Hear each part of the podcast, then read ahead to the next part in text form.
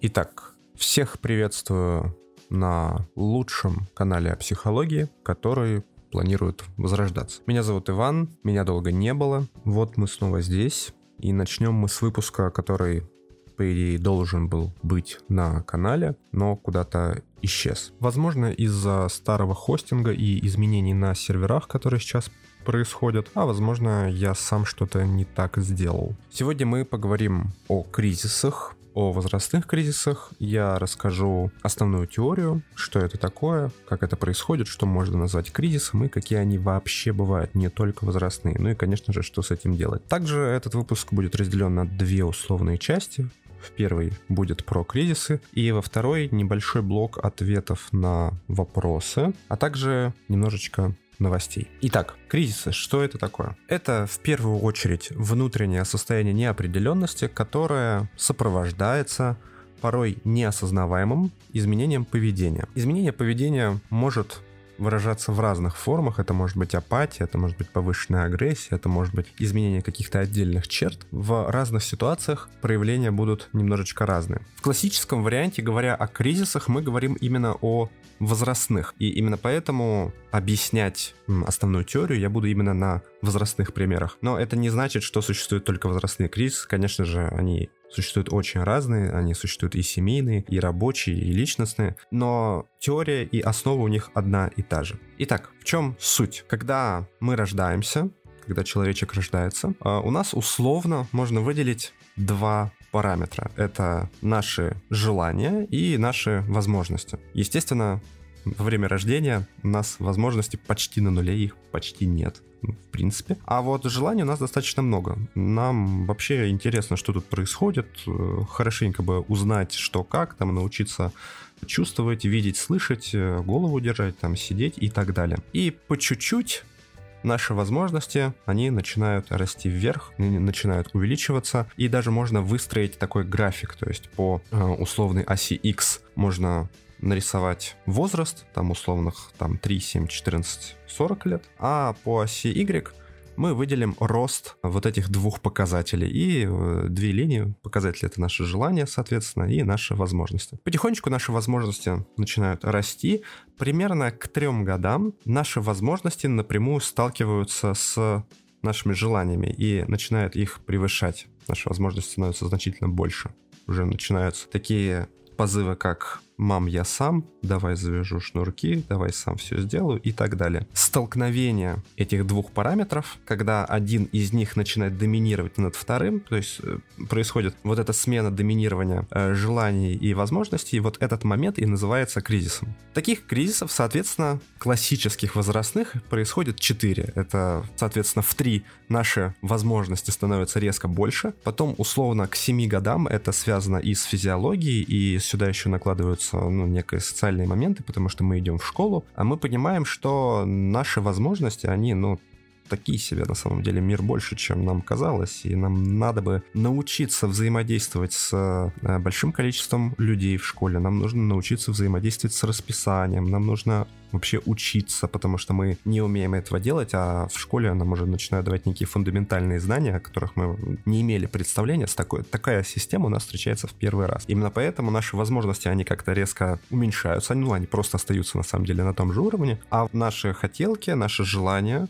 они начинают расти, потому что все это нужно осваивать. Впоследствии к 14 годам наши возможности неожиданно растут в силу физиологических особенностей, мы просто становимся больше, шире во все стороны. Начинают происходить различные изменения в организме, и нам кажется, что о-о-о, мы теперь там можем значительно больше, чем могли пару лет назад. А вот знания, ну, мы с, разобрались со знаниями, в общем-то, систему проникли в нее, как бы настолько преисполнились в своем сознании, что вообще понимает этот, этот мир очень-очень-очень хорошо, и поэтому вот этот самый подростковый кризис, он э, выглядит э, примерно у всех одинаково, что подросток думает, что он все осознал, что он преисполнился, а вот возможности его просто невероятны, он может все, он может покорить эту вселенную. И этот Соответственно, третий возрастной такой классический кризис. И четвертый классический условный кризис — это кризис 40 лет примерно. Он же кризис, некоторые его называют половины жизни. Это когда мы понимаем, что возможности-то у нас уже порядком не растут, а вот хотим ли мы еще что-то? Или достигли мы уже что-то к этому времени, исполнили мы ли все свои желания к этому возрасту и так далее. То есть, соответственно, этот кризис тоже примерно у всех одинаково отражается в жизни, и он основан на точно такой же теории, на этих двух параметрах, это наших желаниях, наших хотелок и наших возможностей. Почему я говорю про условные классические кризисы? Как вы уже поняли, кризис — это не совпадение каких-то параметров. Обычно не совпадение параметров ожидания и действительности или желаний и возможностей. Это, в общем-то, одно и то же в данной ситуации, конкретно в данной ситуации. В нашей жизни значительно больше подобных ситуаций. Например, существует такая вещь, моя любимая, моя, так сказать, специальность, это семейная система, которая также существует в пределах нашей жизни и функционирует Э, по некоторым своим правилам. И, например, в семейной системе, которая начинается со встречи двух людей, которые потихонечку развивают свои отношения, строят семью, заводят детей и живут дальше, у них тоже есть некоторые этапы. Например, этапы взаимодействия. То есть, во-первых, когда мы встречаем другого человека, нам нужно понять, насколько условно мы друг другу подходим, насколько мы друг другу интересны, можем ли мы вообще взаимодействовать, насколько наши возможности, то есть насколько вот я конкретно могу другого человека осилить в глобальном смысле, понять его, насколько я с ним чувствую себя, ну, хорошо. Или же мне нужно как-то куда-то в какие-то небеса уйти, или наоборот э, упасть, чтобы быть примерно наравне с ним. И это тоже своего рода кризис, но обычно он не выделяется, потому что а, каких-то глубоких взаимоотношений на данном этапе нет. Но первый действительно большой семейный кризис — это, конечно же, рождение первого ребенка. Этот кризис обязательно выделяется, он всегда существует, потому что когда рождается ребенок, вся семейная система, все ваше взаимодействие с партнером, оно абсолютно полностью бесповоротно меняется. Все, что было до этого, ваши желания, ваши возможности, ваше расписание, в том числе бодрствование, сон, оно теперь меняется бесповоротно, все становится другим. И теперь нужно как-то к этой новой жизни приспособиться. И вот, собственно, вот этот процесс приспособления, когда нужно с этим что-то делать, это и называется кризис. После этого у вас может возникнуть вопрос, но ведь хорошо, несовпадение двух параметров, вот этот момент — это кризис. Но сколько существует этот момент? Можно ли выделить какие-то временные рамки? То есть как понять, а сколько кризис длится? На самом деле э, нет. Каких-то определенных временных рамок для кризиса в целом или для каждого даже кризиса в частности не существует. В этом и э, прикол кризисов, если можно так выразиться, что у некоторых людей кризисы проходят за несколько месяцев, кризис там 40 лет условных, условной половины жизни, он может длиться даже несколько лет в запущенной такой форме. Это, конечно же, не очень хорошо. А у некоторых людей он проходит буквально за несколько минут. Важно понимать, что кризис в любом случае наступает. То есть все основные кризисы, это возрастные, это семейные, это какие-то личностные рабочие. Ну, то есть, например, увольнение с работы, такое резкое, допустим, сокращение, это тоже кризис. Потому что у вас было все хорошо, вы примерно понимали свои возможности, понимали то, чего вы хотите, к чему вы стремитесь, и тут бац, все перевернулось. То есть вот эти ваши два параметра, они как-то изменились, они упали, естественно, оба. И вот этот момент, это и тоже кризис, его надо как-то пережить, понять, что с этим делать вообще, как перестроиться, потому что это произошло резко, не запланировано, такого не должно было случиться. Вопрос в том, как быстро вы этот кризис переживете, потому что чем быстрее вы его переживете, тем быстрее ваше поведение и вы, и ваша психика адаптируетесь к новым условиям и сможете предпринять уже какие-то конкретные действия, а не быть в, там, в апатии, в агрессии и так далее. Как ускорить прохождение кризиса? Собственно, главный вопрос. И если вы сейчас, допустим, откроете какую-нибудь хорошую книгу по психологии, и откроете главу кризиса, там будет написано, что на скорость прохождения кризиса влияет уровень интеллекта. Но на самом деле интеллект это такая величина, которая на самом деле никто не умеет измерять. Так что не, IQ это не про интеллект, это не так, неправда, не верьте этому. Поэтому под интеллектом на самом деле мы понимаем уровень осведомленности о проблеме, о данном вопросе. Поэтому, слушая этот подкаст, вообще осознавая, что происходит, как это происходит и чем все это кончается, что очень важно, вы уже, в принципе, себе сгашиваете часть времени и ускоряете прохождение будущих кризисов. Второй нюанс — это непосредственно эмоции, которые возникают во время этих самых кризисов. Если вам хочется выплакаться, покричать, кого-то лучше что-то, конечно, что-то побить, поколотить, сходить в зал и так далее. Сдерживать это не нужно ни в коем случае, это вот ошибка большая, потому что если сдерживать эмоции, если так брать все в кулачок, куда-нибудь там себе засовывать, то это может очень-очень плохо отразиться в дальнейшем, потому что кризис можно не пережить, его можно отложить. Есть такой эффект, собственно, отложенного кризиса, как и вообще отложенного переживания эмоций, в принципе. Когда кажется, что все, вот я справился со всем, мне хорошо, я не чувствую каких-то глобальных негативных изменений, могу двигаться дальше и двигаетесь, и проходит, допустим, год, два, сколько-то месяцев, и вы просто без сил падаете или на вас нахлынывают опять-таки какие-то эмоции, вы вспоминаете, что ох, вот там что-то произошло два года назад, и вам просто хочется плакать, реветь, э, пить, курить и еще что-нибудь, заниматься какими-нибудь плохими вещами.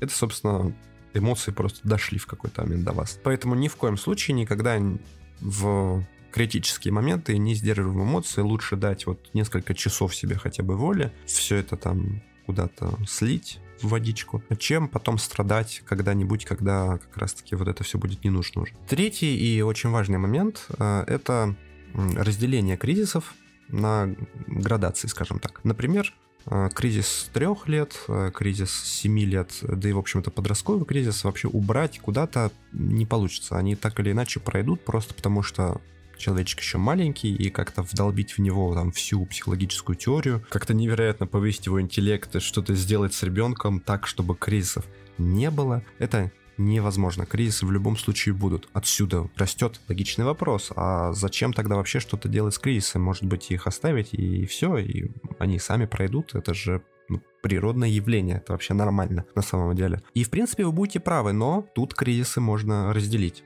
условно на кризисы, к которым можно подготовиться, которые линейные, которые логичные, которые абсолютно точно будут, как, например, кризис рождения первого ребенка, потому что вы, наверное, будете его планировать.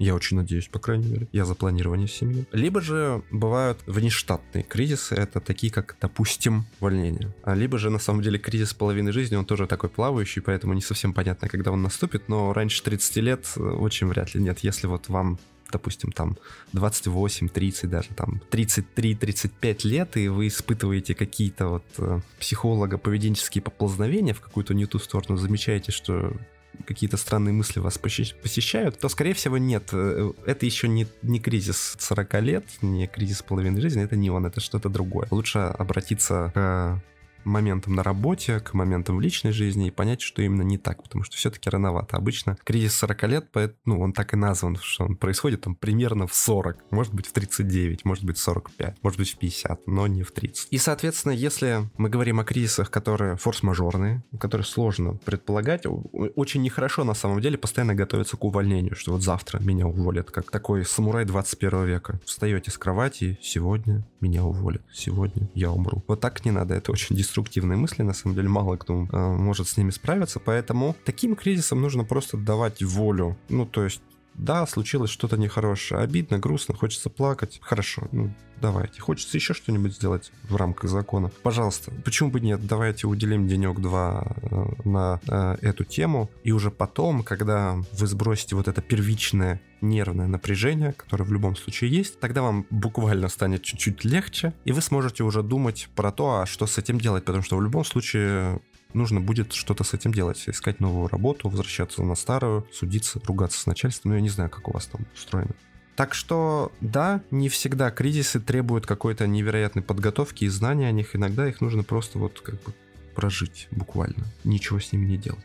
Еще один логичный вопрос, который вы можете задать, это «А, Ваня, а ты можешь тогда перечислить вообще все существующие кризисы, чтобы ну, нам легче было подготовиться, чтобы мы знали вообще, что есть в мире, чтобы понимать, что с этим, возможно, мы будем иметь дело в будущем. И нет, не могу, потому что кризисов настолько много, настолько невероятно много, что на самом деле никто их и не пытался никогда описать, поэтому существуют только вот классические возрастные, семейные, кризис первого ребенка, кризис второго ребенка и кризис ухода ребенка из семьи. Это когда ребенок взрослеет и покидает существующую семейную систему, переезжает куда-то, начинает жить отдельно. Вот это вот, э, вот этот кризис еще существует. И да, в психологии описаны именно эти классические кризисы, они очень часто, они встречаются плюс-минус у всех, там, за небольшим исключением. А вот все остальное, оно очень-очень-очень индивидуально. Нельзя предсказать, какой конкретно кризис будет у вас. Да, конечно, полный перечень в принципе сформировать можно. Для этого нужно засесть за очень большое количество книг, открыть разные учебники по разным направлениям психологии, открыть разные исследования, и в принципе тогда мы получим там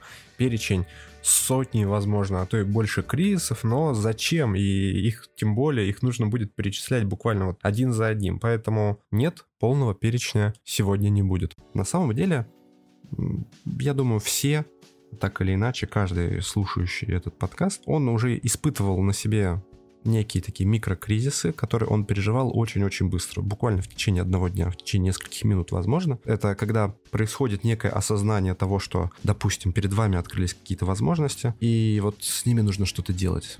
То есть как-то брать их в руки или пропускать мимо себя, или нужно вообще от них отвернуться, сказать, что нет, нет, нет, я не могу их использовать, или это не для меня, отдать это кому-то другому и так далее. Это может быть банальный на самом деле рабочий момент делегирования, то есть когда вот вас ставят на новую должность, допустим, на должность повыше, у вас появляются подчиненные, и у вас уже кризис на самом деле, потому что, о господи, у меня куча людей, что с ними делать? Вообще, я не знаю. Это тоже кризис, но он довольно быстро проходит. Если проходит долго, ну, тут начинаются проблемы на самом деле. Вы либо очень быстро идете к психологу, что вы уже, думаю, сделали, либо вас увольняют. Ну, грустно. Так, так, такая очень грустная история. Потому что вы не справляетесь с, с обязанностями как бы. Что ж, на этом теорию с кризисами можно завершить. Она очень простая, в общем-то, объясняется очень быстро, очень просто.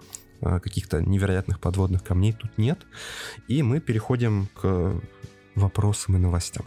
Мне довольно часто, давайте даже скажем регулярно, не прям очень часто, но регулярно задают э, два вопроса. Первое это а что, если я не смогу приехать к вам в кабинет на консультацию? Если вот мы будем заниматься только онлайн, то настолько ли, ли это эффективно? Можно ли вообще заниматься онлайн? Нормально ли это? Да, нормально. Эффективность онлайн формата консультации и офлайн абсолютно одинаковая. Да, есть определенные нюансы и у того, и у того формата, но это больше для психологов, скажем так, да, с точки зрения вас, вы просто приходите, подключаетесь по нужной ссылке, и мы с вами занимаемся, и как бы это уже мои проблемы, как мы это делаем, в каком формате, какие методики я использую и так далее. Есть маленькие исключения. Иногда онлайн-формат просто нельзя использовать в силу объективных причин. То есть, например, если тройственная встреча происходит, то есть если вы приходите, допустим, не одни, и вас приходит, допустим, двое или трое, то все, вот тут уже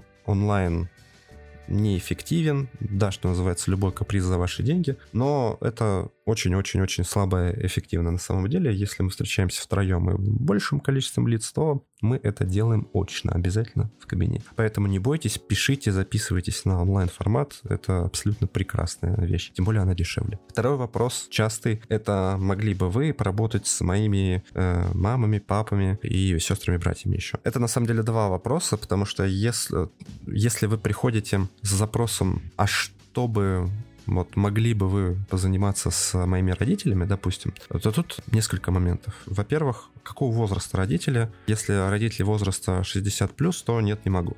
Просто я не работаю уже с э, возрастными людьми в силу там своих причин. Ну и плюс тут есть э, некая причина, что такая культуральная наша, наверное, что вот перед взрослым человеком будет сидеть э, пацан, а потому что в любом случае, если людям за 60, то человек, который даже на 15-20 лет младше, он, ну, любом случае пацан, как это вообще, что, что это за мальчик тут сидит, нас чему-то учит, это как-то, ну, очень странненько, наверное, мы не будем его слушать, а если меня не слушают, то зачем все это, как бы, это неэффективно. Второе, это если вы обращаетесь по поводу своих родителей, то есть у вас есть какой-то запрос личный по поводу общения со своими же родителями. Тут вопрос о занятиях с родителями не стоит обычно. То есть вы вполне можете прийти там, ко мне, к любому психологу и сказать, что вот у меня есть такие-то проблемы в общении с своими родителями, что с этим делать, как этот вопрос можно решить вообще. И мы с вами начинаем работать. И мы работаем, очень важно, с вами, без ваших родителей. Вообще не обязательно, чтобы они приходили. Это ненужный элемент, потому что очень важный,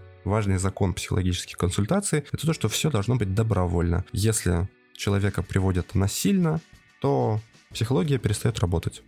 Просто все, она исчезает. Никакие консультации становятся неэффективными. И именно отсюда мы переходим плавно на сестер, братьев и остальных э, кровных родственников. Э, очень важно, чтобы они сами захотели прийти к психологу, сами осознали, что им это нужно, а не только вы. И чтобы они сами написали, допустим, мне, и э, мы уже будем с ними предметно разговаривать по этому поводу. Потому что если вы их там приведете силком, обманом или там еще как-то, то есть скажете, что э, да, это всего лишь там видеоконференция со стоматологом. На самом деле вот там сижу я, психолог, то это будет обидно, и, конечно же, ну, ни о какой работе э, речь не идет. Поэтому пусть ваши родственники пишут сами. Это очень важно, очень важно.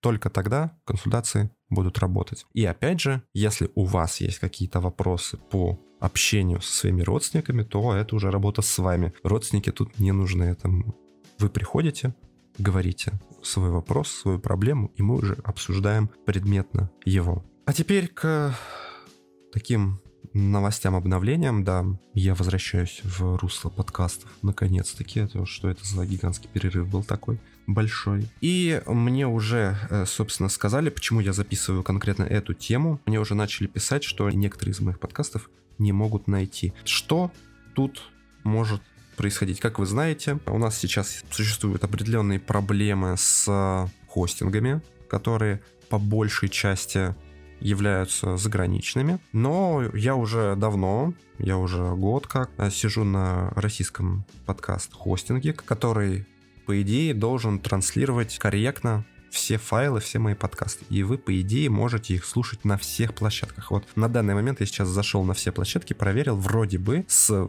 моего личного кабинета, скажем так, с админского, да, а, я все свои подкасты вижу. Но если на какой-то из площадок вы не замечаете моих подкастов или видите их очень мало, там две штучки или три всего висят, пожалуйста, просто напишите мне об этом в ВК. А, сейчас вся деятельность в основном будет вестись в социальной сети ВКонтакте, она же vk.com. Там у меня есть группа, и там будут все новости, будут выходить уже сейчас потихонечку посты и будут подкасты. Абсолютно точно все подкасты будут доступны на трех площадках. Это, собственно, ВК, это Яндекс и мини-сайт моих подкастов, который мне создал э, сам мой хостинг. Это mave.digital. Ссылка на этот маленький сайт со ссылочками, собственно, на все остальные площадки есть, опять-таки, у меня в группе ВК. Пожалуйста, переходите, читайте, смотрите, там все есть, вся информация, вся, которая только можно, в том числе в текстовом варианте. По идее, на площадке типа Apple, Spotify подкасты будут продолжать транслироваться, но все-таки, если вы замечаете, что их там нет, или они исчезают, или еще что-то, напишите мне на всякий случай, я смотрю, что с этим можно сделать, скорее всего, можно, но сейчас есть определенные технические